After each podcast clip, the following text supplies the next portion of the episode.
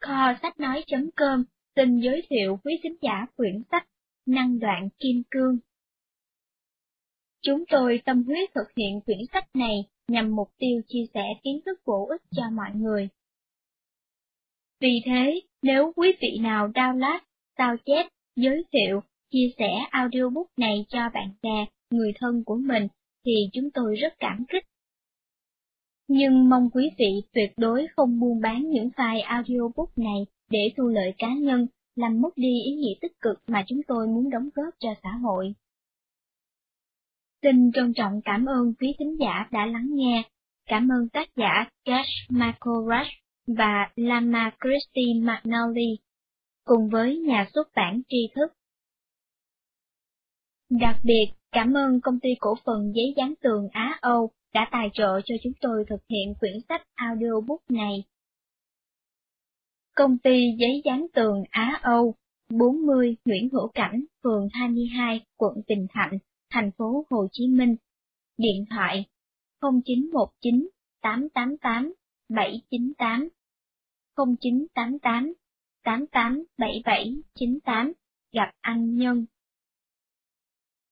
Website www.phuongnamclub.com Website giấy dán tường Sài Gòn.net Năng đoạn kim cương, mục tiêu thứ hai, thọ hưởng tiền bạc hay điều ngự thân tâm. Chương 9 Khởi đầu ngày mới bằng thời gian tĩnh lặng. Bây giờ, giả sử bạn đã hiểu được cái tinh yếu của kinh năng đoạn kim cương.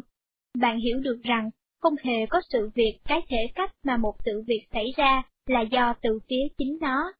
Nếu không như thế, thì mọi sự việc xảy ra đúng y như nhau đối với mọi người.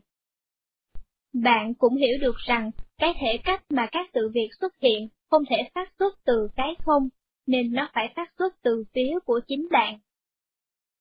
Bạn cũng hiểu được rằng, thể cách mà các sự việc xảy ra cho bạn thì được tạo nên bởi các hạt mầm hay các dấu ấn mà trước kia bạn đã đặt trong tâm bạn, khi bạn đã nói, đã làm, đã nghĩ điều gì tốt hay xấu về người khác.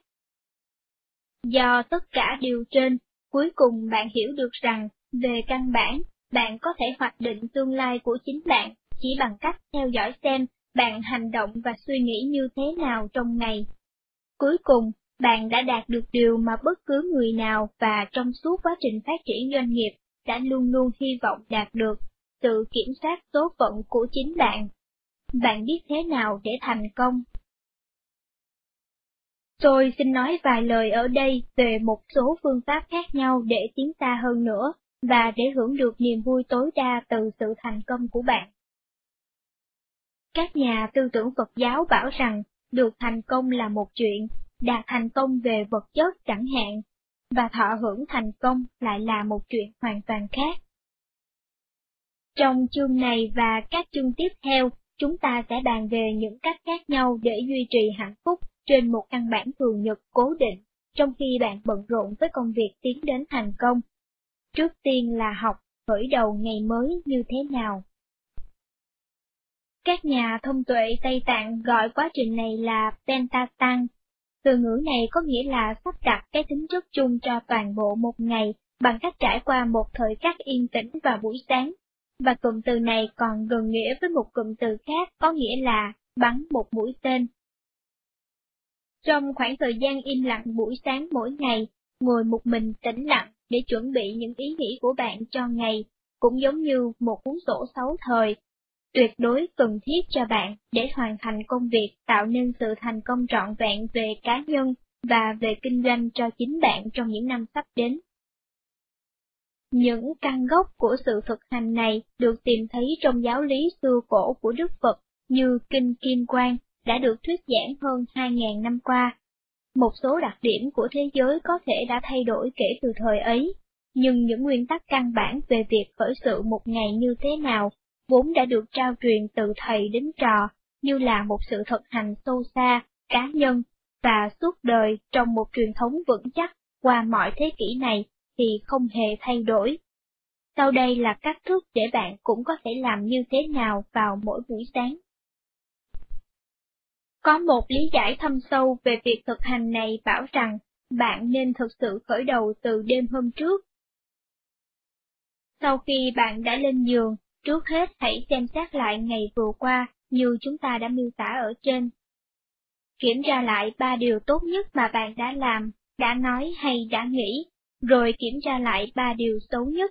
Hãy đặc biệt tập trung vào những điều tốt, và khi bạn đi vào giấc ngủ, khi bạn nhập vào thế giới của ảo mộng mà các đại sư Tây Tạng bảo rằng nó rất gần với cái thế giới chập chờn giữa cái chết của bạn trong đời này và sự tỉnh dậy của bạn trong đời sau. Hãy nghĩ ngay đến cái lúc đồng hồ báo thức của bạn vang lên vào sáng hôm sau. Hãy nghĩ ngay đến những ý nghĩ thức tỉnh đầu tiên, đến những giây phút đầu tiên khi bạn vươn người, ngáp và mở mắt ra. Như bạn đã từng ghi nhận trong đời bạn, những giây phút ít ỏi này, và thực ra là khoảng cả giờ sau, thì đáng quý trọng để đưa một ngày đến một khởi đầu tích cực. Cách tốt nhất để có được một sự khởi đầu tốt đẹp là khởi đầu một ngày bằng một khoảng thời gian tĩnh lặng, riêng tư và suy tưởng. Có một số kỹ thuật căn bản để thực hiện khoảng thời gian tĩnh lặng này vốn đã được phát triển qua nhiều thế kỷ giữa các bậc thầy lớn của Tây Tạng. Nếu bạn biết và tuân theo các kỹ thuật này, thì cái thời gian tĩnh lặng riêng tư này, cho dù đấy chỉ là vài phút mỗi ngày, có thể sẽ trở thành một trong những phần quan trọng và đáng quý nhất của cuộc đời bạn. Các kỹ thuật này khởi đầu bằng việc tìm một chỗ trong nhà hay trong phòng của bạn để bạn trải qua khoảng thời gian yên tĩnh ấy. Điều quan trọng là bạn phải có một chỗ tách biệt, tại đó bạn trải qua thời gian yên tĩnh trong buổi sáng của bạn. Trước hết, chúng ta cần phải nói rằng, không nên có cái ý tưởng thực hiện thời gian ấy trên giường ngủ của bạn. Đây là nơi bạn vừa trải qua thời gian dài nằm ngủ, và còn đang bị bao phủ bởi những cảm giác ngái ngủ và mê man. Cái giường là một nơi mà suốt cả đời bạn, bạn đã được tập quen để có được sự tĩnh lặng và rồi đi vào giấc ngủ. Cho nên nếu bạn thực hiện thời gian tĩnh lặng của bạn tại đó, thì rất có thể bạn sẽ buồn ngủ. Ra khỏi giường và di chuyển là rất quan trọng. Ở Tây Tạng, các nhà sư đi và vẫy nước vào mặt, rồi vỗ mạnh vào mũi để có thể thở nhẹ nhàng trong suốt thời gian tĩnh lặng của họ trong buổi sáng. Tại tu viện của chúng tôi, vào mỗi buổi sáng sự việc này nghe như một bản giao hưởng lớn của những tiếng khỉ mũi. Rồi bạn đánh răng cho miệng được sạch sẽ trong thời gian tĩnh lặng. Đây lại là một điều nữa giúp bạn khỏi bị lãng trí. Kế đến, bạn đi dùng một thứ gì đó để làm cho cơ thể hấp thụ nước, ví dụ trà, nước trái cây hay một chút cà phê nếu bạn thường dùng nó, rồi nhấm nháp nó trong khi bạn quét dọn cái chỗ yên tĩnh của bạn. Đây là một góc đặc biệt của nhà hay phòng bạn mà ở đó bạn luôn luôn trải qua thời gian tĩnh lặng vào buổi sáng của bạn. Tôi chắc rằng đó phải là một chỗ yên lặng, một nơi mà mọi người khác trong nhà đều chấp thuận là một chỗ mà bạn có thể trải qua thời gian tĩnh lặng vào buổi sáng của bạn mà không bị gián đoạn. Vài doanh nhân mà tôi biết, họ dọn dẹp một góc nhỏ xinh xắn của tầng trệt và bố trí nó. Vài người ở trong những nơi nhỏ hẹp hơn thì mua một trong những bức rèm Nhật Bản trang nhã mà bố trí một góc của căn phòng. Một số người khác thì thương lượng với gia đình rằng họ cần dùng phòng khách từ 7 giờ rưỡi sáng chẳng hạn. Dù bạn lựa chọn cách gì, bạn hãy chắc chắn rằng những người khác sẽ tôn trọng khoảng không gian yên tĩnh của bạn vào lúc ấy và đảm bảo loại bỏ hết mọi nguồn gây gián đoạn khác. Điều ấy có nghĩa là cắt liên lạc điện thoại ở phòng, chắc chắn những người khác sẽ không nghe đài hay vô tuyến đang lớn tiếng ở gần, và cẩn thận để giảm tối đa các tiếng ồn bên ngoài bằng cách đóng các cửa sổ đối diện với đường xá nhộn nhịp Thời gian và không gian phải được sắp xếp tối đa tùy theo hoàn cảnh sống đặc biệt của bạn. Nếu tiếng ồn xung quanh và bên ngoài nhà quá nhiều vào lúc 7 giờ, thì bạn có thể nên khởi đầu sớm hơn, miễn là bạn cần thiết phải có một giấc ngủ đêm thật tốt, đúng theo số giờ mà cá nhân bạn thường cần, để cho cái thời gian tĩnh lặng của bạn được tốt đẹp. Nếu chỗ yên lặng của bạn mang vẻ đặc biệt, gần như một chỗ thiên liêng, thì sự việc sẽ tiến hành tốt đẹp hơn nhiều. Chỗ này phải sạch sẽ, ngăn nắp, và thực ra việc đầu tiên mà chúng ta làm khi bước vào chỗ ấy vào buổi sáng là quét sơ bụi bặm hay sắp xếp đôi chút. Chúng ta vẫn cứ làm như thế, dù cho chỗ này đã khá sạch sẵn, do vì thân thể của bạn phủ xuống và di động đôi chút. Các nhà thông tuệ Tây Tạng bảo rằng, khi bạn thông thả đi khắp mà quét dọn, bạn nên tưởng tượng rằng đấy là biểu hiện cho sự làm trong sạch doanh nghiệp của bạn, cuộc đời của bạn và tâm của bạn. Nếu bạn trở thành một người quy củ, và bạn sẽ phải như vậy, bạn sẽ cảm thấy rằng chẳng có gì nhiều để dọn sạch, có thể chỉ là một vài hạt bụi hoặc vài mảnh giấy vụn. Thế rồi, chúng ta tiến đến một cấp độ tỉ mỉ hơn và dọn sạch mọi thứ nhỏ nhặt trên nền nhà hay bất cứ thứ gì. Quá trình này biểu hiện cho mức độ mà ở đó bạn đã gộp chung việc kinh doanh và cuộc đời bạn với nhau, khéo léo đến nỗi chỉ cần một chút lưu ý duy trì là được. Nhưng bạn hãy thực hiện chút duy trì này và đừng bao giờ quên nghĩ đến những gì mà nó biểu hiện khi bạn làm việc. Nếu cái chỗ yên tĩnh của bạn thực sự sạch sẽ và ngăn nắp, nó sẽ giúp cho tâm bạn yên tĩnh hơn. Bước kế tiếp là tìm chỗ ngồi thuận tiện, ở đó bạn có thể đi vào sự tĩnh lặng riêng tư của chính bạn. Nhập vào sự tĩnh lặng này cũng giống như đi vào sự mơ màng hay mộng tưởng, hay lắng nghe lại nhạc mà bạn ưa thích. Bạn biết đấy, bạn có thể tựa lưng và nhắm mắt, hay nhìn thẳng vào khoảng không, và để cho các ý tưởng của bạn đi tự do, trong khi thân thể của bạn được buông lỏng và bất động. Điều quan trọng là tìm một chỗ để bạn có thể đặt để cái thân thể của bạn như thế, trong khi bạn vào sâu trong sự yên tĩnh của chính tâm bạn.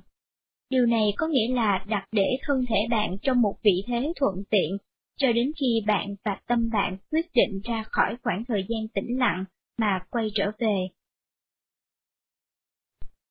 Trong giáo lý cổ của Tây Tạng, bạn sẽ thực hiện điều này tốt nhất nếu có một số yếu tố sau. Quan trọng nhất là phải giữ lưng bạn cho thẳng.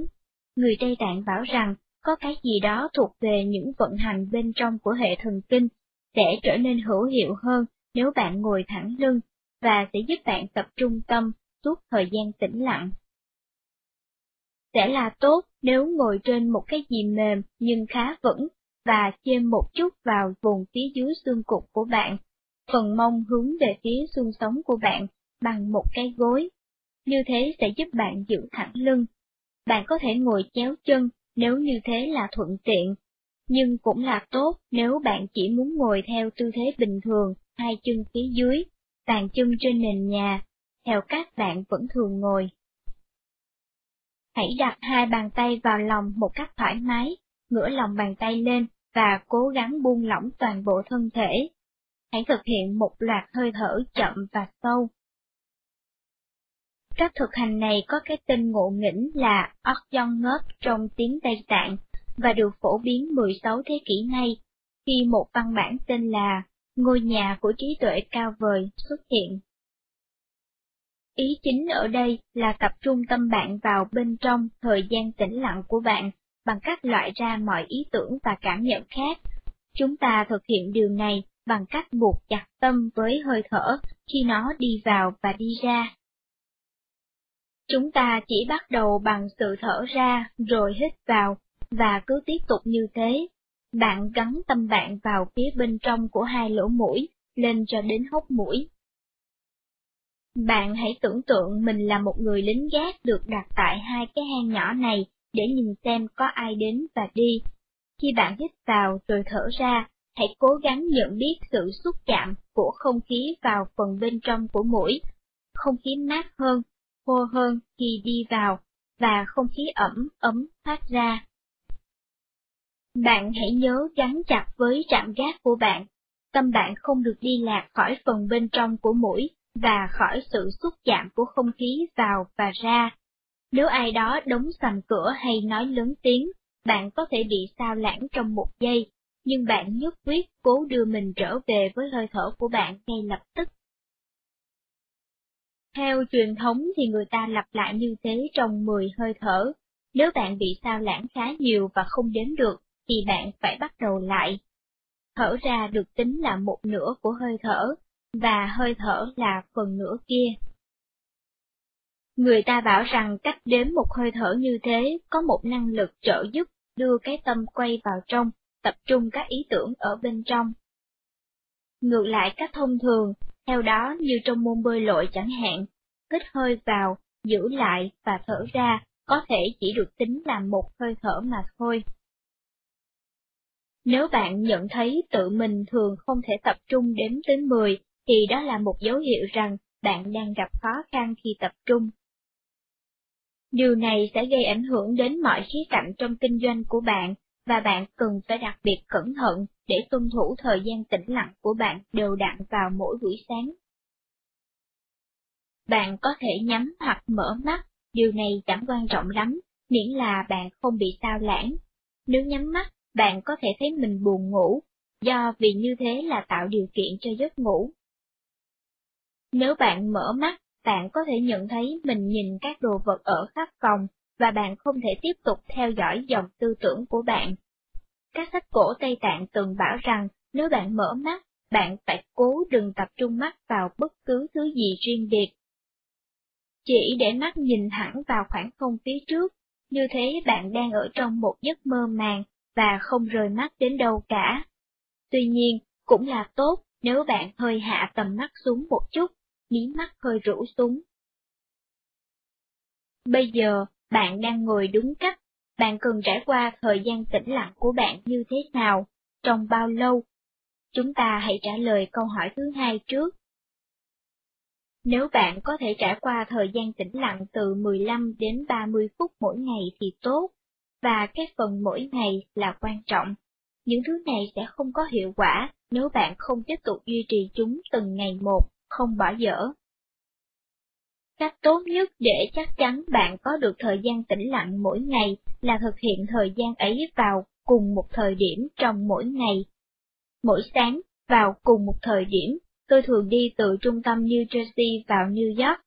Phần nửa sau của tuyến xe buýt là một đường cao tốc thẳng, có hơi vòng cong khi sắp vào đường hầm Lincoln rồi thẳng đến Manhattan.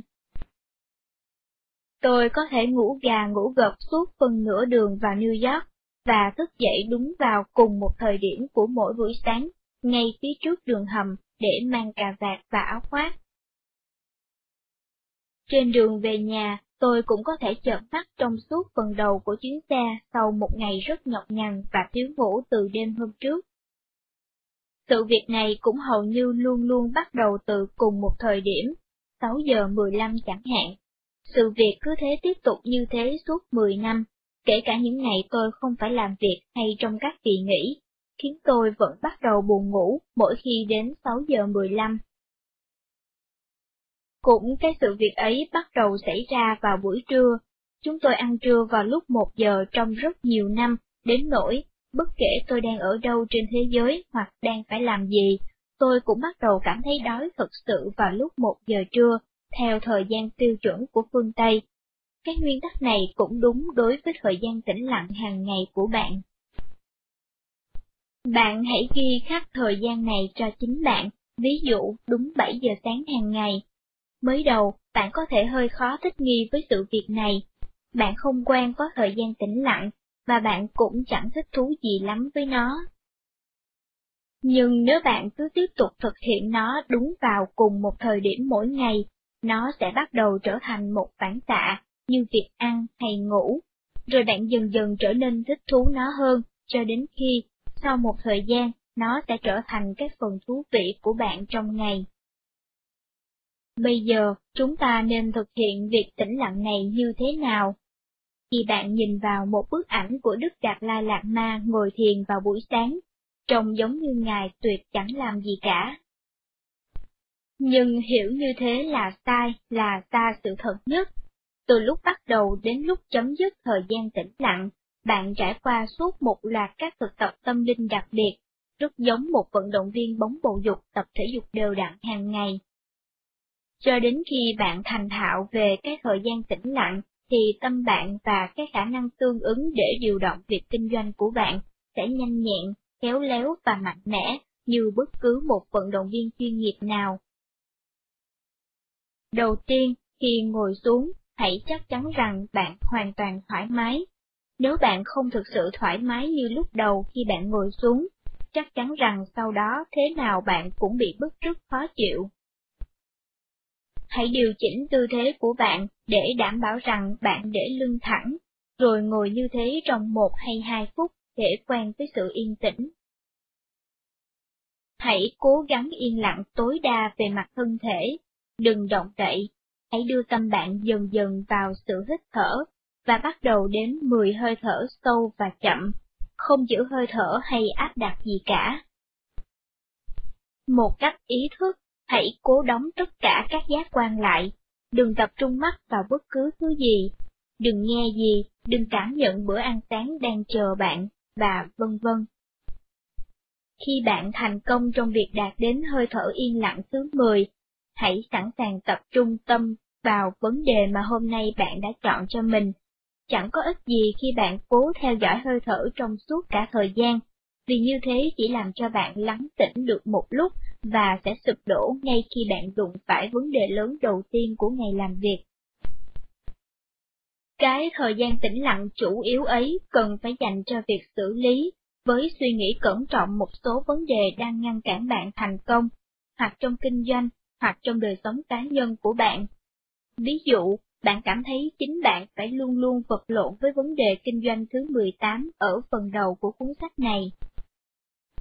Không ai trong công ty, giám đốc hay nhân viên bình thường nào bước tới giúp bạn khi bạn đang gặp khó khăn cần được giúp đỡ. Trước hết, bạn hãy thâm nhập vào sự yên tĩnh của tâm bạn, đi suốt con đường của sự đếm các hơi thở, và ở lại đó một lúc để hưởng sự tĩnh lặng. Thế rồi hãy cố ý quay cái tâm yên lặng vào vấn đề. Trước hết, hãy nghĩ đến một trường hợp đặc biệt trong tuần vừa qua chẳng hạn.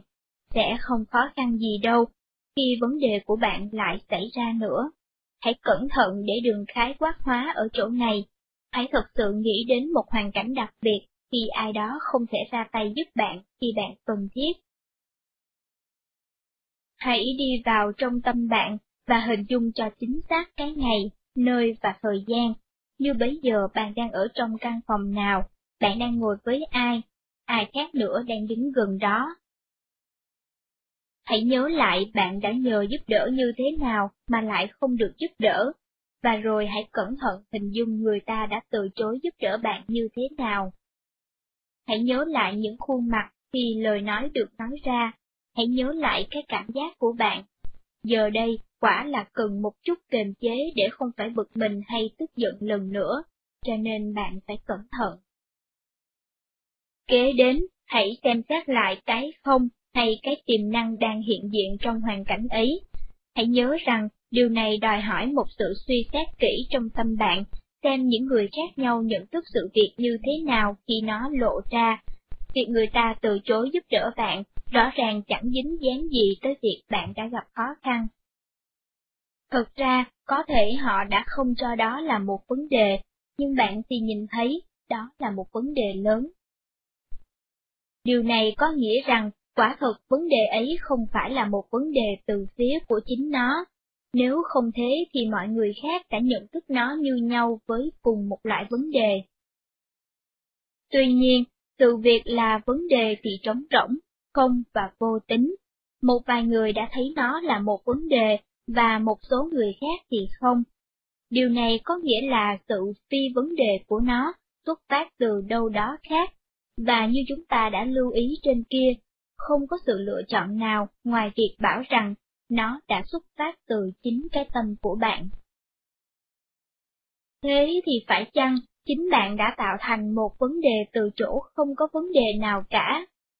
Tuyệt chẳng phải như thế, chỉ vì tâm của bạn làm cho vấn đề thành một vấn đề, thì không có nghĩa là nó đã không phải là một vấn đề.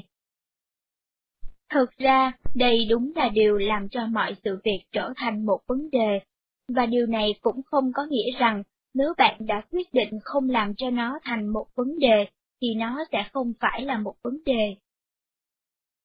Có thể bạn không nhận được sự giúp đỡ mà bạn cần, chỉ là một nhận thức, nhưng sự nhận thức và những hậu quả rắc rối của nó thì hoàn toàn có thật. bạn sẽ không thể làm xong những gì bạn cần làm, và người quản lý không xem nhẹ điều đó. Bạn có thể luôn luôn mong muốn rằng vấn đề đã không phải là một vấn đề. Bạn đã có thể cố gắng quyết định không xem vấn đề như là một vấn đề, nhưng nó là một vấn đề, và nó sắp gây hại cho bạn. Trong sự tĩnh lặng của căn phòng và của tâm bạn, hãy đi đến nguồn gốc của vấn đề mà giờ đây bạn biết là một dấu ấn bị đốt lên trong tâm bạn, khi mà tại một thời điểm nào đó trong quá khứ, bạn đã gây chính vấn đề này cho ai đó. Sau khi được gửi vào trong óc bạn, dấu ấn bơi lội khắp trong phần tiềm thức của tâm bạn, luôn luôn to ra giống như một con cá tham ăn, và rồi nổi lên với vùng ý thức khi gặp thời. Nó tô điểm, cả tạo nên nữa, các nhận thức của bạn trong các sự kiện nổi bật khi bạn bị từ chối giúp đỡ. Kẻ tồi tệ không phải là người giám đốc hay nhân viên kia, đó chính là bạn, và bạn là người cũng sắp phải sửa chữa các sự việc nữa. Bây giờ, hãy cố ý đưa thẳng tâm bạn vào ngày hôm sau, và hãy cố dự tính một tình trạng tương tự có thể xảy ra. Hãy cố tưởng tượng rằng có thể bạn sẽ ở đâu, sẽ cùng ai và những lời gì sẽ được nói ra trong cái sự việc sắp đến khi bạn bị từ chối sự giúp đỡ mà bạn cần để làm công việc của bạn. Thế rồi bạn hãy thực hiện một sự đóng kịch nho nhỏ trong tâm bạn. Hãy tưởng tượng bạn thường phản ứng như thế nào trong một tình trạng giống như tình trạng này. Những giám đốc như thế đã không ra tay giúp bạn, và do đó bạn sẽ lập một kế hoạch để chắc chắn rằng họ sẽ không nhận được sự giúp đỡ nào từ phòng ban của bạn trong những tuần sắp đến. Nhưng nay thì bạn biết rằng, phản ứng bình thường này lại chính là cái trái nghịch trong các xử sự đúng đắn. Giây phút bạn từ chối giúp đỡ ai đó để trả đũa vì đã không nhận được sự giúp đỡ của người ấy, chính là lúc bạn đốt lên một dấu ấn mới trong tâm bạn, về việc trong tương lai bạn sẽ thấy chính bạn bị từ chối giúp đỡ khi cần. Cho nên, việc cuối cùng bạn muốn làm là cắt đứt sự hợp tác từ phía bạn khi có ai đó đã từ chối không chịu hợp tác với bạn. Thật ra, bạn nên làm ngược lại, bạn nên gieo một dấu ấn, để sắp tới, bạn sẽ thấy chính mình nhận được sự hợp tác mà bạn cần. Việc này chỉ có thể được thực hiện bằng sự hợp tác, một cách đơn phương, với người khác. Hãy giúp đỡ họ ngay khi họ từ chối giúp đỡ bạn. Hãy tưởng tượng điều gì sẽ xảy ra nếu toàn bộ thế giới hiểu ra rằng đây là điều tốt nhất để làm cho tất cả mọi người có liên quan. Loại đóng kịch về tâm thức này trong thời gian tĩnh lặng không phải là một thứ tình cảm cao thượng, nó là một bài tập có tính toán để mang đến cho bạn sự thành công về kinh doanh và về cá nhân. Vào một lúc nào đó trong một hay hai ngày sau đó, tình huống mà bạn tưởng tượng sẽ thực sự xảy ra, bạn sẽ sẵn sàng đối mặt với nó. Mẫu thức ứng xử đã được thiết lập do sự suy xét đến tính logic của tình huống và đến dự định phản ứng của bạn như thế nào đối với nó, sẽ kích hoạt gần như tự động. Bạn bắt đầu phản ứng theo cách cũ, nhưng thực hành kiên trì trong suốt thời gian tĩnh lặng khiến bạn dừng lại và bạn nhớ tiếp cận bằng một cách mới. Cái vòng bạo lực bị phá vỡ tại tâm của nó. Bạn không chịu kéo dài mãi những thất bại của cuộc đời bạn, bạn không chịu gieo những dấu ấn sẽ khiến bạn nhìn thấy chúng lại xảy ra nữa. Bạn có thể thấy khoảng thời gian yên tĩnh này rất quý giá cho một ngày làm việc mới, và thật là một ý tưởng sáng suốt của Tây Tạng cổ khi thực hành xử lý vấn đề trước cả khi chúng xảy ra. Thời gian và không gian yên tĩnh giúp bạn gieo những hạt giống một cách đúng đắn. Do đó, vài phút vào buổi sáng, bạn ngồi tĩnh lặng là một sự đầu tư vô giá cho cả ngày dài sau đó. Ở Tây Tạng, người ta thường quan chấm dứt thời gian tĩnh lặng này bằng một bước đặc biệt. Trước khi chấm dứt, bạn hãy dùng một khoảnh khắc để hình dung ra một cách chính xác bạn hy vọng một ngày kia của mình sẽ như thế nào. Chẳng hạn, bạn tưởng tượng rằng bạn đã thu đạt được những phần thưởng nhờ việc nghiên cứu cuốn sách này, và những nguyên tắc của tiềm năng và của các dấu ấn. Tiền bạc đang chảy vào điều đặn là điều tốt nhất mà bạn biết chính xác nó vận hành như thế nào, làm sao để tiếp tục như thế. Trên cả điều này, bạn biết cách để chắc chắn rằng về mặt tinh thần, bạn cũng thọ hưởng tiền bạc. Bạn đang giữ cuốn sổ sáu thời một cách cẩn thận, luôn giữ thời gian tĩnh lặng của bạn vào buổi sáng, xử lý các vấn đề ngay lập tức và bảo đảm rằng những vấn đề mới không xảy ra bất ngờ. Nhưng bạn chớ ngừng ở đây, hãy nghĩ đến chính bạn. Đấy phải chăng là tất cả những gì bạn muốn? Tôi thật sự không nghĩ rằng con người ta không muốn nhiều hơn. Tại sao chúng ta lại không tự hình dung mình không chỉ giàu có mà còn là một người nhân đức, thành đạt? Bạn làm ra rất nhiều tiền và bạn cũng sẵn sàng cho đi khá nhiều nữa, và thế giới sẽ khâm phục bạn như là một người không những làm ra tiền mà còn biết cách sử dụng tiền sao cho đúng, biết giúp đỡ người khác như thế nào với tiền ấy, và từ đó có được sự thỏa mãn tối hậu từ tiền bạc. Và này, tại sao bạn lại không hình dung bạn luôn khỏe mạnh như một chàng trai 20 tuổi? Vì đó là điều bạn sẽ đạt được nếu cẩn thận gieo những dấu ấn cho điều ấy, bằng cách chăm sóc đời sống và sức khỏe của những người khác. Tự tôi, cuối cùng tôi có thể đưa vào một số phẩm chất tuyệt vời. Trung thành, nhạy cảm, quan tâm, một người hoàn toàn chân thật, bạn của bất cứ ai mà người ấy gặp, mẫu người tốt cho tất cả trẻ em và những nhà kinh doanh khác trong nước, người chồng hay người vợ, người cha hay người mẹ tốt. Vì đây là những gì mà từ trong thâm tâm chúng ta muốn mình trở thành. Các nhà thông tuệ Tây Tạng bảo rằng phần cuối cùng của thời gian tĩnh lặng vào buổi sáng của chúng ta cần phải như thế này. Hình dung chính bạn là một người thành công, thông tuệ và từ bi nhất mà bạn có thể tưởng tượng ra. Hãy trải qua vài phút trong sự tĩnh lặng trước khi bạn đứng dậy rời khỏi chỗ ngồi và thực sự làm việc chăm chỉ để nhìn thấy bạn như bạn lâu nay. Nó gieo một dấu ấn rất mạnh mẽ trong tâm bạn, để vào một lúc nào đó bạn sẽ được như thế, bạn sẽ thấy như thế. Bây giờ hãy nhảy bật lên và đi làm, có thể bạn bị trễ rồi đấy. Năng đoạn kim cương, mục tiêu thứ hai, hết chương 9.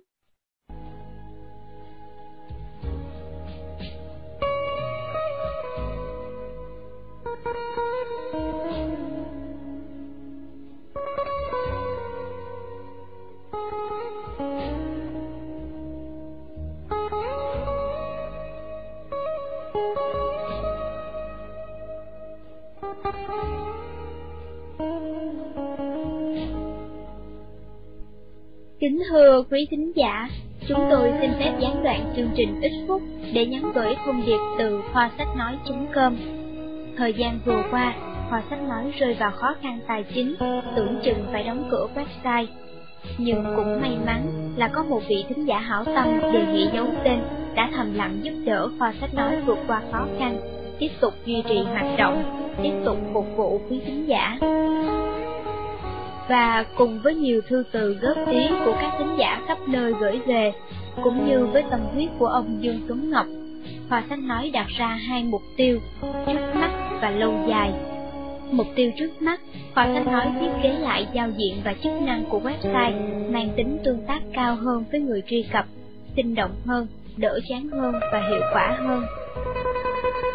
Mục tiêu lâu dài là thực hiện 1.000 quyển audiobook để lại cho thế hệ sau, với nội dung ngày càng phong phú và chất lượng âm thanh được nâng cao.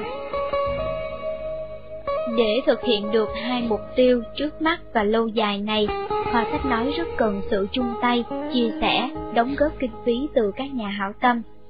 Có thể các bạn nghĩ, mình không đóng góp thì có người khác đóng góp. Nhưng cũng chính vì ai cũng nghĩ như thế, nên kho sách nói mới lâm vào tình huống gần như phải đóng cửa, nếu không có sự giúp đỡ của nhà hảo tâm nêu trên.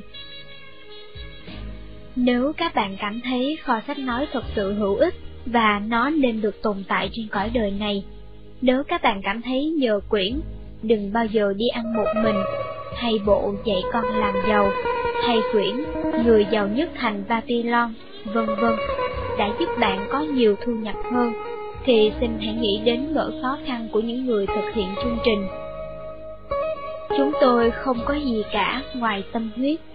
Chúng tôi sáng phải đi làm và tối về thực hiện sách nói. Ông Dương Tuấn Ngọc chẳng may mắc bệnh hiểm nghèo, biết mình không thể sống được lâu, nên muốn dành thời gian còn lại xây dựng một ngàn quyển audiobook trước khi về cõi Phật. Nhưng có làm được hay không, phải tùy duyên, tùy phúc. Rất mong sự thấu hiểu, thông cảm, chia sẻ từ những thiện nam tín nữ, những đồng bào trong nước, cũng như những kiều bào ở nước ngoài. Mọi sự đóng góp xin vui lòng liên hệ qua địa chỉ email quản trị tài chính ngân hàng amoc.gmail.com và số điện thoại 0986 219 192 0972 161 898 gặp ông Dương Tuấn Ngọc. Xin chân thành cảm ơn quý khán giả.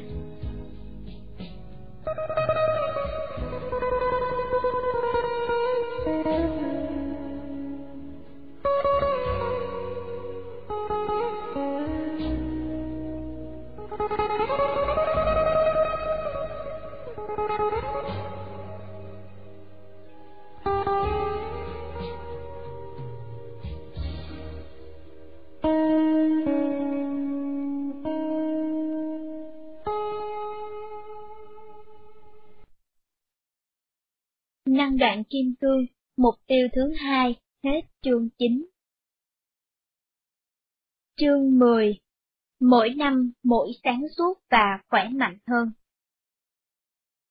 Nếu bạn vẫn tiếp tục thực hiện cuốn sổ sáu thời và thời gian tĩnh lặng của bạn, chẳng bao lâu bạn sẽ nhận thấy những ngày làm việc của bạn dần dần thay đổi. Chậm chạp nhưng chắc chắn, việc bạn không chịu kéo dài mãi cái vòng tiêu cực sẽ bắt đầu làm trong sạch thế giới của bạn, từng chút một, từng góc một. Đầu tiên, một vấn đề mất đi, và rồi một vấn đề nữa cũng mất. Người gây phiền bực trở thành một người bạn, một người gây phiền bực khác bị thuyên chuyển, một người khác nữa thuyên chuyển qua một công ty khác. Và cuối cùng, bạn bắt đầu thấy vây quanh bạn là những người mà bạn ưa thích, còn công việc trở nên thuận lợi và thành công hơn. Thời gian tĩnh lặng vào buổi sáng, ngoài việc tạo cho bạn những lý lẽ xác đáng cho cả một đời phải xử lý những vấn đề tại nơi làm việc, còn có hiệu lực làm cho tâm bạn luôn luôn thỏa mãn và an tịnh hơn nhiều. Trong chương này và chương kế tiếp, tôi xin đi sâu hơn vào sự việc, bạn làm sao có thể thọ hưởng tối đa từ sự thành công của bạn, và đặc biệt hơn, làm sao để chắc chắn rằng thân thể cũng lành mạnh như tâm của bạn khi bạn thụ hưởng thành công đó. Một sự việc đáng buồn của đời sống kinh doanh là khi người ta đã thực sự tạo ra công ty, đó cũng là lúc họ hy sinh sức khỏe và hạnh phúc, đời sống gia đình. Ở đây, chúng ta sắp bàn một chút về việc bạn làm sao để có cái bánh và làm sao để ăn nó nữa, để trở thành vị giám đốc thành công nhất trong công ty, đồng thời là người có sức khỏe tốt nhất. Một cách nghịch lý, điều tốt nhất mà bạn có thể làm để giữ cho thân thể bạn khỏe mạnh và trẻ trung là chăm sóc tâm của bạn, bảo vệ tâm khỏi những gì mà các bậc thầy Tây Tạng gọi là thảm trạng tâm linh. Mental affliction Định nghĩa về một thảm trạng tâm linh trong triết học Phật giáo cổ là bất cứ tình cảm nào quấy động sự an tịnh tâm của người cảm nhận nó. Bạn có thể gọi nó là một ý nghĩ xấu. Có hàng ngàn loại thảm trạng tâm linh khác nhau, nhưng cuối cùng rút lại thành sáu loại xấu nhất. Thích cái gì đó một cách sai lầm, không thích điều gì đó một cách sai lầm. Kiêu mạn, không hiểu các sự việc thực sự vận hành như thế nào, dễ nghi ngờ các sự thật quan trọng, và quan điểm sai lạc về thế giới. Thích và không thích các sự vật một cách sai lầm có một ý nghĩa đặc biệt, trái với một số diễn dịch sai lạc về tư tưởng của Đức Phật. Thích hay không thích các sự vật thì chẳng sai lầm chút nào. Chẳng hạn, bạn nên yêu quý gia đình, các vị thầy của bạn và điều thiện. Đức Phật ưa thích nhìn thấy chúng ta hạnh phúc, và không thích chúng ta cứ tự làm khổ mình mãi. Nếu bạn thích một thứ gì đó khiến cho bạn phải điên đảo, hay ép buộc bạn phải làm tổn hại ai đó để đạt được mục đích, thì đấy là một thảm trạng tâm linh. Chúng ta có thể gọi nó là sự ưa thích ngu xuẩn, vì làm tổn hại ai đó để có được thứ gì đó cho chính bạn, là cách tốt nhất để không có được thứ ấy cho chính bạn. Tuy nhiên, điều quan trọng ở đây trong chương này nhằm nghiên cứu về những thảm trạng tâm linh, khi chúng vận hành để làm tổn hại sức khỏe của bạn dần dần như lúc bạn làm việc tại văn phòng. Có những tư liệu cổ bí mật được cất giữ trong dãy núi Himalaya, miêu tả rõ ràng hơn việc những ý nghĩ tiêu cực này tác động đến thân thể bạn như thế nào, đủ để bảo rằng chính quá trình già nua được kết nối mật thiết với những ý nghĩ xấu. Tức là mỗi khi bạn cảm thấy áp lực nơi làm việc, mỗi khi bạn nóng giận hay phiền bực, mỗi khi bạn ghen tị với một phó chủ tịch khác, hay gì đó đại loại như thế, một cái gì đó bên trong thân thể của bạn bị va chạm, một hay hai sợi tóc bạc đi, một nếp nhăn lún sâu, tim của bạn suy yếu thêm một chút. Cuối cùng, tất cả gộp chung lại làm cho bạn già đi và mất thêm sức mạnh mà bạn đã có lúc trẻ. Cuối cùng, các sách này bảo, đó là nguyên nhân gây ra cái chết của bạn. Và mục đích của chương này là chỉ cho bạn vài manh mối để xử lý những ý nghĩ này. Chúng ta sẽ bắt đầu bằng cách quay trở về kinh năng đoạn kim cương, ở chỗ Đức Phật đang miêu tả một tình huống mà Ngài đã trải qua cách nhiều đời trước. Câu chuyện như sau. Đức Phật trong một tiền kiếp đã là một nhà sư với cái tên là Nhẫn Nhục Sư. Một hôm, Ngài đi vào rừng ngồi thiền định, tựa lưng vào một gốc cây, tại nơi mà vua sứ Kalinka và đoàn tùy tùng sẽ đến để săn bắn. Hoàng hậu và đoàn tùy tùng riêng của bà hôm ấy cũng đi hái hoa và thăm rừng, trong khi đức vua và những người tùy tùng khác đang săn bắn và đang đuổi tìm một con mồi. Do đó, hoàng hậu vào một khoảng trống của rừng và thấy vị sư đang ngồi thiền. Bà là một người mộ đạo sâu đậm và vẫn mong chờ có dịp may để hỏi một vị thầy cao trọng về một số vấn đề tâm linh quan trọng. Thế là bà làm gián đoạn việc thiền định của vị sư, và vị này cố gắng hết sức để trả lời từng câu hỏi của bà. Trong lúc đó, nhà vua và những người đi săn của ông đang đuổi theo một con nai, và con nai bỗng chạy vào chỗ rừng trống ấy. Nhà vua từ trên ngựa nhìn xuống, và thấy hoàng hậu của ông đang say sưa nói chuyện với vị sư. Ông cho rằng ở đây đang diễn ra trò lăng nhăng bậy bạ, và ra lệnh cho người của ông trói vị sư vào cọc. Giang thẳng tay chân trên mặt đất. Chậm chậm, ông tiến hành cắt rời các ngón tay của nhà sư, từng khớp một, cùng với các ngón chân và các phần khác của thân thể ngài. Sau đây là cách miêu tả sự việc ấy trong năng đoạn kim cương, lời lẽ hơi bí ẩn, nhưng bạn chớ bối rối, chúng ta sẽ nghiên cứu kỹ nó, và bạn sẽ hiểu được nó trọn vẹn khi chúng ta đọc hết chương này.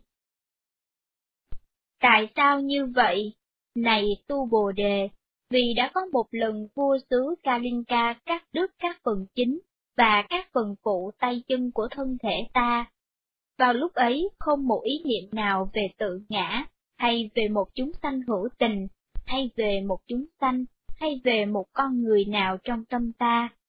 Ta đã không có một ý niệm nào hết, nhưng cũng không phải là không có một ý niệm nào hết. Ở đây, trước hết chúng ta được Ngài Johnny Lama giải thích về những gì Đức Phật đang thuyết giảng. Vì lý do gì mà như vậy? Này Tu Bồ Đề, vì cách đây lâu lắm, đã có một lần vua xứ Kalinka đã nghi ngờ rằng ta đã tư thông với vợ ông ta, và do đó ông đã cắt các phần chính và các phần phụ của tay chân của thân thể ta. Các phần phụ ở đây nhằm trỏ các ngón tay, ngón chân. Vào lúc ấy, ta tu hành nhẫn nhục, giữ tâm ta vào sự hiểu biết rằng không có sự hiện hữu cố hữu nào bên trong một trong ba yếu tố của hành động nhẫn nhục. Vì ta tập trung vào cái tôi hiện hữu bằng danh xưng, không một ý niệm nào mà theo đó ta tin có một cái tôi nào đó thực sự hiện hữu vào trong tâm ta, và do đó ta không có một ý niệm nào về cái gì cả, từ một cái tự ngã thực sự hiện hữu cho đến một con người thực sự hiện hữu. Vào lúc ấy, ta đã không hề có ý niệm nào về bất cứ cái ý niệm nào cho rằng có cái gì đó đang thực sự hiện hữu. Tuy nhiên, đồng thời cũng không phải là ta đã không hề có ý niệm nào khác về danh xưng. Những gì mà Ngài Tu Bồ Đề nói ở đây là như sau. Con đã có được cái ý tưởng rằng con nên trì giữ sự nhẫn nhục. Con có được cái ý tưởng rằng phải sẵn sàng nhận lấy khổ đau và không bị rối rắm vì sự tổn hại gây ra cho con. Con đã có được loại ý niệm mà theo đó con càng khẳng định rằng con đã biết cách nhận thức rằng không một đối tượng hiện hữu nào có sự hiện hữu thực sự nào của riêng nó. Kế đến, Đức Phật tự giảng rõ. Tại sao như vậy? Này tu Bồ Đề, hãy giả sử rằng vào lúc ấy, một ý niệm nào đó về tự ngã đã vào trong tâm ta. Thế thì cái ý tưởng làm tổn hại ai đó cũng đã vào trong tâm ta nữa. Và giả sử rằng cái ý niệm về một chúng sanh hữu tình nào đó, cái ý niệm về một chúng sanh nào đó, và cái ý niệm về một người nào đó đã vào trong tâm ta, và vì như vậy, cái ý tưởng làm tổn hại ai đó cũng phải đi vào trong tâm ta nữa. Johnny Lama giải rõ. Đây là lý do tại sao như vậy, hãy giả sử rằng vào lúc ấy, một ý niệm nào đó về tự ngã, mà theo đó ta nghĩ đến cái tôi như là đang hiện hữu một cách tối hậu, đã vào trong tâm ta. Hoặc hãy giả sử một ý niệm nào đó trong những ý niệm khác đã nêu trên đi vào trong tâm ta. Thế thì cái ý tưởng làm tổn hại ai đó cũng đã vào trong tâm ta nữa, nhưng thực ra nó đã không vào. Hình như các dòng trên có thể được tóm gọn lại đại khái như sau. Nhà vua đã cắt đứt các ngón tay, ngón chân và các phần khác của thân thể ta như là một hình phạt về điều mà ta không hề làm. Nếu như ta đã xem một người nào đó trong chúng ta là một con người, thì có thể ta đã nóng giận, và các ý tưởng có thể đã xảy ra trong tâm ta nhằm cố làm tổn hại người ấy. Nhưng ta đã không có ý tưởng nào như thế cả, và do đó ta đã có thể giữ mình khỏi nóng giận. Đây là một việc khá nặng nề, nó đã có liên quan gì đến việc không hủy hoại thân thể của bạn tại văn phòng do cứ buông mình theo những tình cảm tiêu cực. Trước hết, chúng ta sẽ nói về hai cách khác nhau mà bạn có thể đã hiểu nhầm những dòng này. Chúng đã bị hiểu nhầm qua nhiều thế kỷ nay, và rồi sẽ chuyển sang giải thích ý nghĩa thật sự của chúng.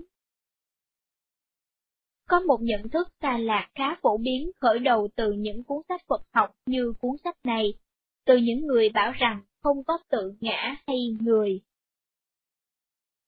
Người ta dùng nó để muốn nói rằng có một nơi trốn mà bạn có thể vào khi bạn đang có một vấn đề, một nơi trốn thật trống rỗng, hoặc bạn thấy mọi sự đều không thực, và rồi vấn đề ấy sẽ mất đi, hoặc bạn không ràng buộc mình vào vấn đề ấy. Những người như thế có thể bảo rằng nếu bạn đang có một vấn đề với ai đó, và người ấy đang giận dỗi bạn, thì bạn có thể vờ xem như người ấy không có ở đó, hoặc từ chối nghĩ về họ, và thế là bạn sẽ không còn có vấn đề nào nữa. Họ nghĩ đây là cái ý nghĩ mà ta muốn rõ khi ta nói về vô ngã, mà ở đây Đức Phật vẫn gọi là không có chúng sinh hữu tình nào, không có chúng sinh nào, và không có người nào.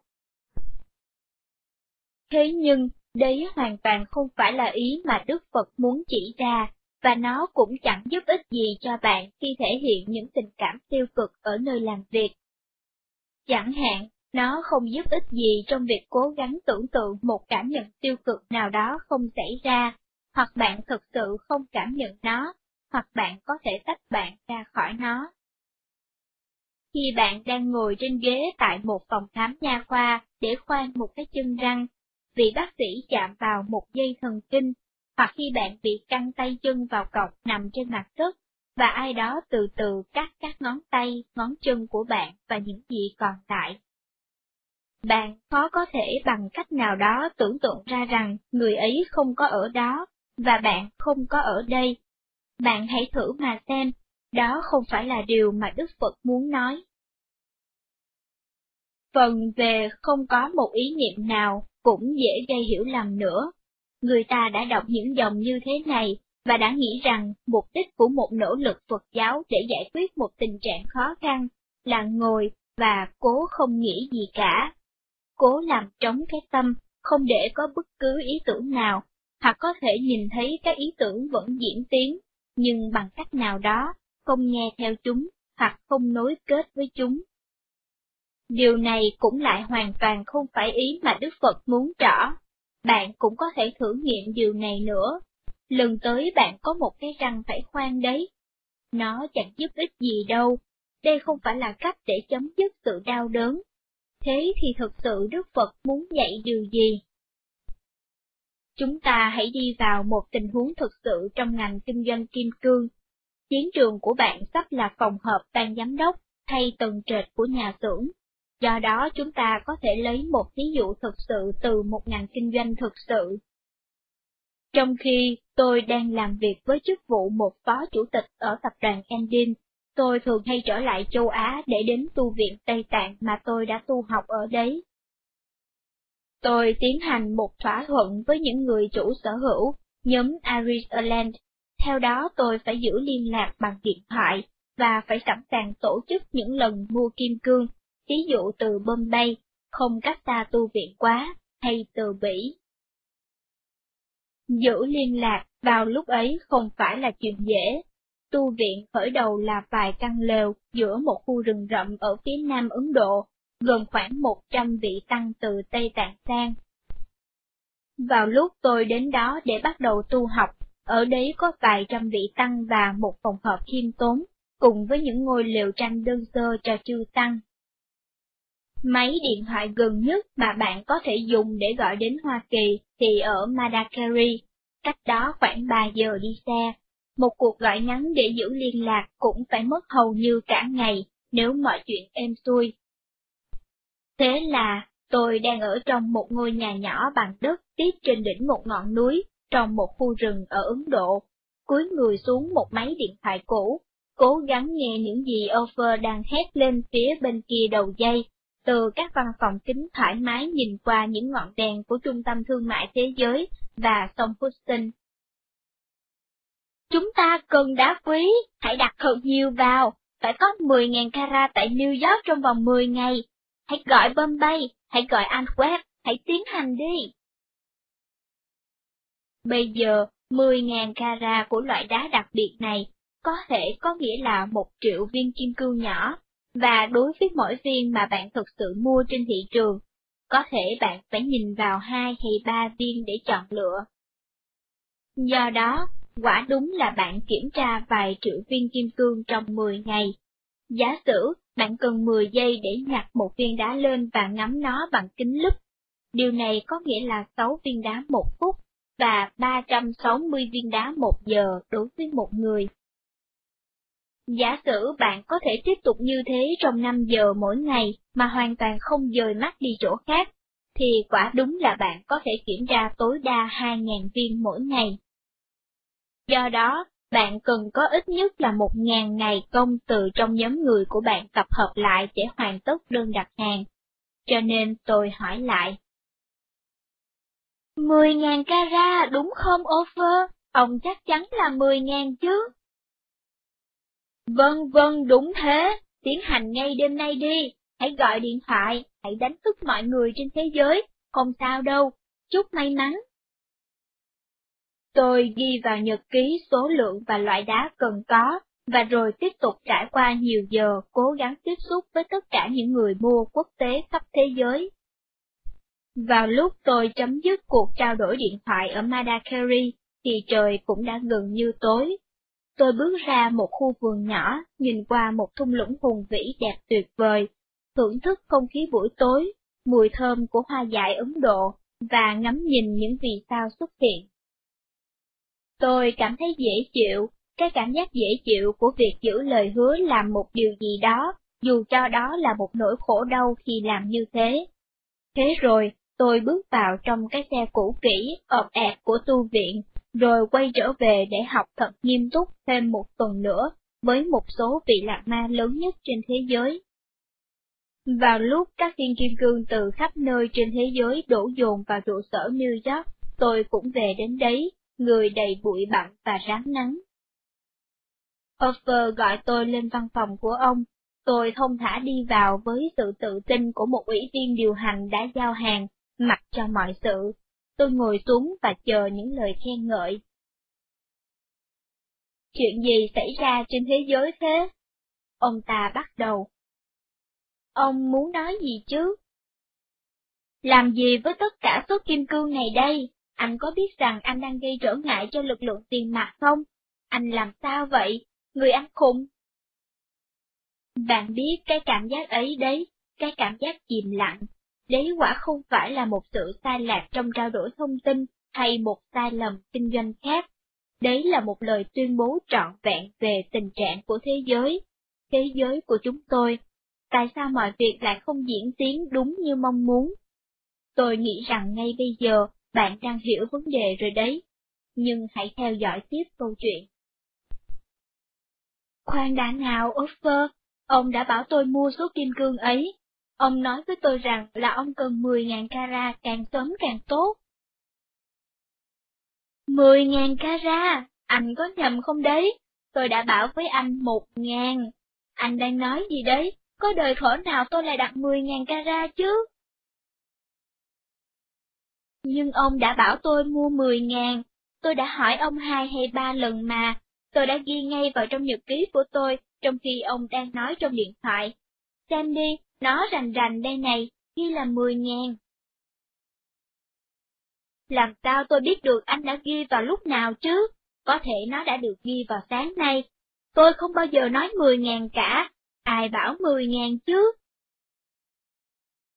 Khi nghiên cứu những tình cảm tiêu cực, lúc bạn đang được đào luyện về nghệ thuật tránh những ý nghĩ có thể khiến bạn già đi trước tuổi, chính là khoảnh khắc vô cùng quan trọng này. Kinh doanh nói chung cần phải có suy nghĩ, phản ứng mau lẹ, nhưng không gì có thể so sánh với khoảnh khắc này. Có thể bạn có chừng 3 giây để tự bảo vệ trước khi bạn bị tấn công bởi một số cảm giác mạnh mẽ về sự phẫn nộ, tổn thương và nóng giận.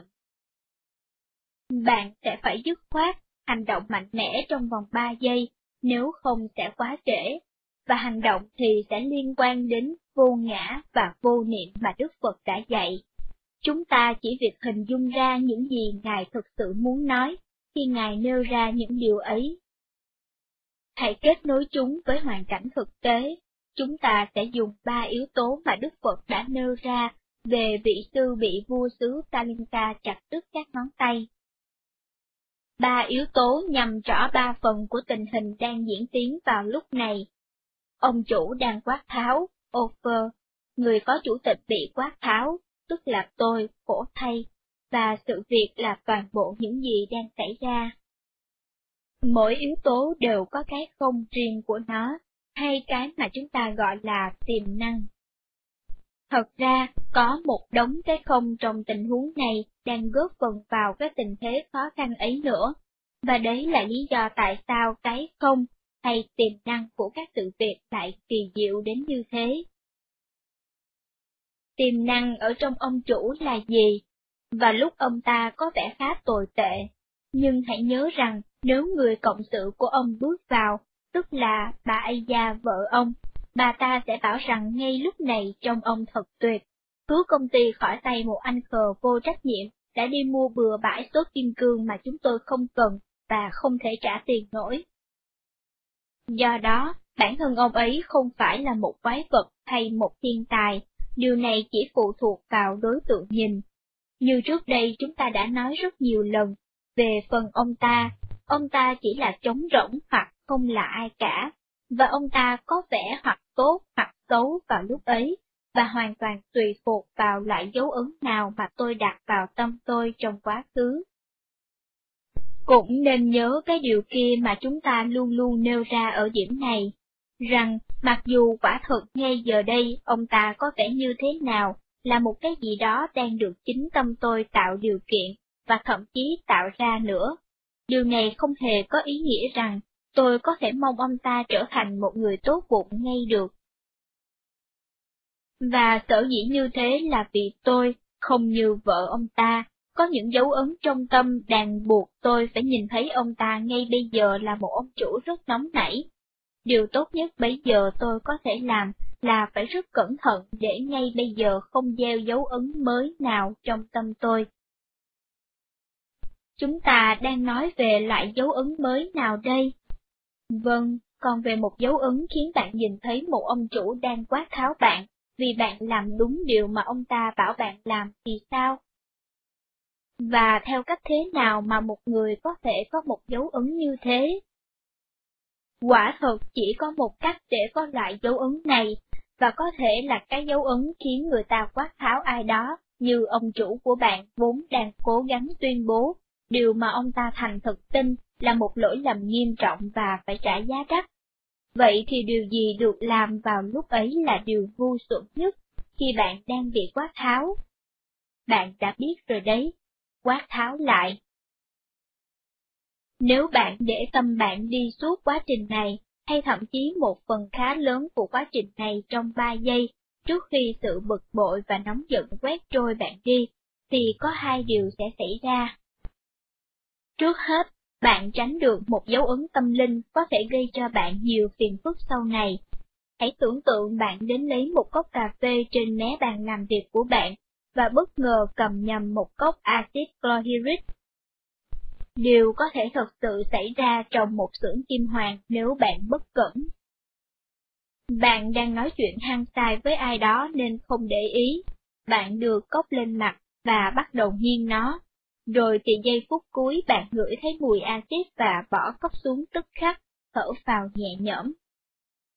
Thực hiện được sự ngưng phẫn nộ và nóng giận vào giây phút cuối, chiến thắng tâm trong khoảng 3 giây, ngăn chặn sự nóng giận của bạn và ngăn chặn cái dấu ấn bơm định giờ sắp nổ trong tâm bạn, thì chẳng kém gì một sự nhẹ người. Hãy nhớ rằng chỉ một lát nóng giận chỉ một chốc lát làm bùng nổ loại dấu ấn tiêu cực này trong tâm bạn, có thể đưa đến nhiều ngày, nhiều tuần hay thậm chí những thời gian lâu hơn trong tương lai, khi bạn phải thọ nhận kết quả của dấu ấn này trong thế giới xung quanh bạn. Khi bạn có thể dùng cái trí tuệ cổ này để ngăn chặn dù một khoảnh khắc đơn lẻ của nóng giận, toàn bộ nỗ lực mà bạn đã bỏ ra để hiểu được những ý tưởng trong cuốn sách này đã mang lại hiệu quả vượt bậc. Bạn đã cứu chính bạn khỏi biết bao phiền phức và khổ đau. Bạn đã dùng một con đường khác, và bạn sẽ không bao giờ gặp tai nạn mà đáng lẽ bạn sắp phải gặp nếu như ngay bây giờ bạn không chịu đổi hướng. Thế còn vô ngã và vô niệm thì sao? Giờ đây chúng ta đã xem xét một tình huống thực tế nên mọi thứ trở nên dễ dàng hơn nhiều. Vô ngã nghĩa là ông chủ của bạn không có một ngã tính nào, không có bản tính của riêng ông, không có bản tính nào xuất phát từ phía của chính ông, không có một bản tính nào mà ông mang khi ông được sinh ra, để là một người tấu giận xa lối dù vào lúc ấy. Nếu ông ta quả có cái bản tính nào như thế, thì ngay cả vợ ông cũng sẽ nhận thấy ông ta cấu giận, nhưng bà ấy đâu có nhận thấy như thế. Do đó, Vô ngã có nghĩa là bất cứ điều gì bạn nhìn thấy ở ông ta đều xuất phát từ bạn, chứ không phải từ ông ta. Điều này không có nghĩa là ông ta không hiện hữu, hay vờ xem ông ta hoàn toàn không có mặt ở đó. Vô niệm có nghĩa là bạn không nghĩ sai về ông ta, hãy ngưng quan niệm ông ta là cái gì đó xấu từ phía chính ông ta, và bắt đầu nghĩ đến ông ta như một tấm màn trống.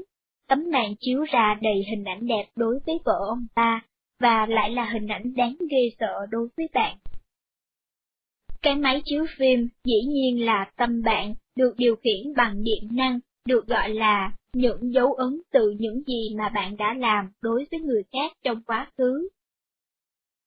Thêm nữa, điều quan trọng ở đây là sẽ chẳng có ích lợi gì khi không nghĩ, không phán đoán điều gì là tốt hay xấu, không ràng buộc vào bất cứ cảm giác hay tình cảm nào của bạn. Hãy nhớ rằng, toàn bộ sự việc này, cách bạn cảm nhận về chính bạn và những người khác, cách ông chủ đối xử với bạn và những người khác, đây là ba yếu tố, chắc chắn là thật. Có những người thật sự bị tổn thương, những công ty sẽ chịu thiệt hại thật sự, những vị phó chủ tịch thật sự bị tước mất tiền thưởng về các kỳ nghỉ sắp tới. Những lý do gây ra những sự việc này không đúng như bạn thường nghĩ.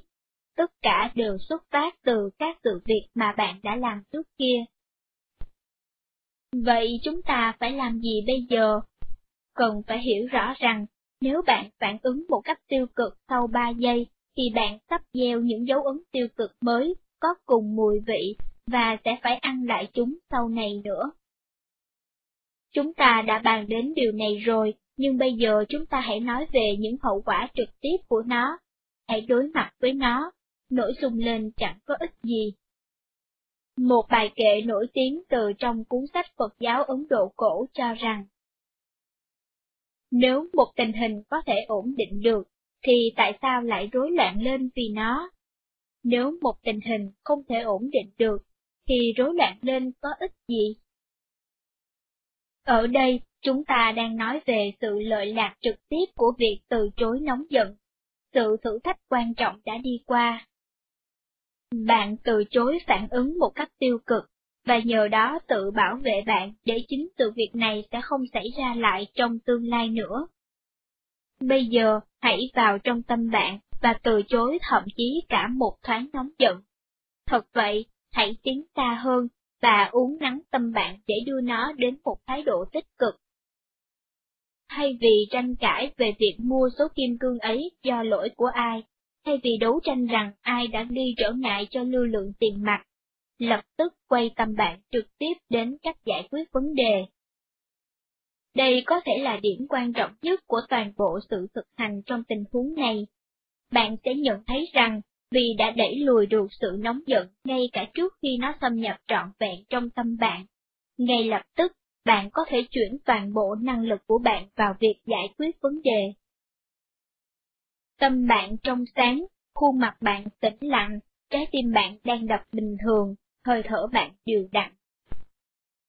Đây là tình trạng mà bạn muốn mình có khi phải xử lý một vấn đề nghiêm trọng và đây tuyệt đối là điều tốt nhất cho thân thể và sức khỏe lâu dài của bạn.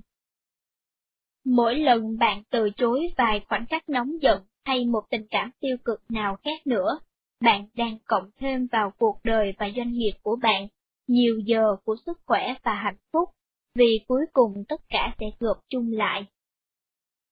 Đối với ngành kinh doanh trực tiếp của bạn, bạn sẽ trở nên thông tuệ hơn nhiều để đối mặt với những vấn đề nảy sinh bằng một cái tâm hoàn toàn trong sáng và tĩnh lặng.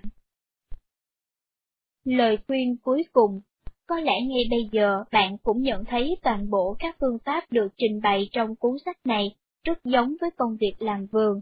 Các tiền đề của chúng ta là những vấn đề được tạo ra bởi các hạt mầm hay các dấu ấn mà bạn đã gieo vào tâm bạn trong quá khứ một khi các dấu ấn này đã đạt tới một cấp độ nào đó, một khi chúng đang bung ra hay sắp bung ra và lớn lên thành một cái cây, thì dứt khoát là quá chậm để ngăn chặn chúng. Ngược lại, thật là ngây thơ khi nghĩ rằng bạn có thể gieo một hạt mầm vào buổi sáng và chờ mong ngay một kết quả vào buổi chiều. Vấn đề là bạn cần phải tự rèn luyện mình trước để nhìn những kết quả trực tiếp của các hành động của bạn bằng một thái độ hoài nghi. Bạn có thể làm tĩnh lặng tâm của chính mình ngay và sẵn sàng đối phó với một vấn đề bằng một thái độ hòa nhã mát lạnh, nhưng điều này không có nghĩa rằng mọi người khác trong vòng sẽ lắng tĩnh xuống. Cũng không có nghĩa rằng cách giải quyết mà bạn chợt nghĩ ra trong trạng thái được nguội mát đi của tâm bạn, thì nhất thiết sắp có hiệu lực. Đừng quên rằng, điều này tùy thuộc vào những hạt mầm đã được gieo từ lâu rồi. Tuy nhiên, như thế có nghĩa là bạn đang làm vườn cho tương lai của bạn, nghĩa là sẽ càng lúc càng ít đi những tình trạng căng thẳng xảy ra trong thế giới tương lai của bạn. Năng đạn kim cương, mục tiêu thứ hai, hết chương 10. Kho sách nói.com xin trân trọng cảm ơn quý thính giả đã lắng nghe. Cảm ơn tác giả, dịch giả và nhà xuất bản tri thức. Đặc biệt cảm ơn công ty cổ phần giấy dán tường Á Âu đã tài trợ cho chúng tôi thực hiện quyển sách audiobook này. Công ty giấy dán tường Á Âu, 40 Nguyễn Hữu Cảnh, phường 22, quận Bình Thạnh, thành phố Hồ Chí Minh. Điện thoại 0919 888 798 0988 887798 gặp anh Nhân. Website, giấy dán tường sài gòn.net Website www.phương nam club.com Người đọc Thùy Châu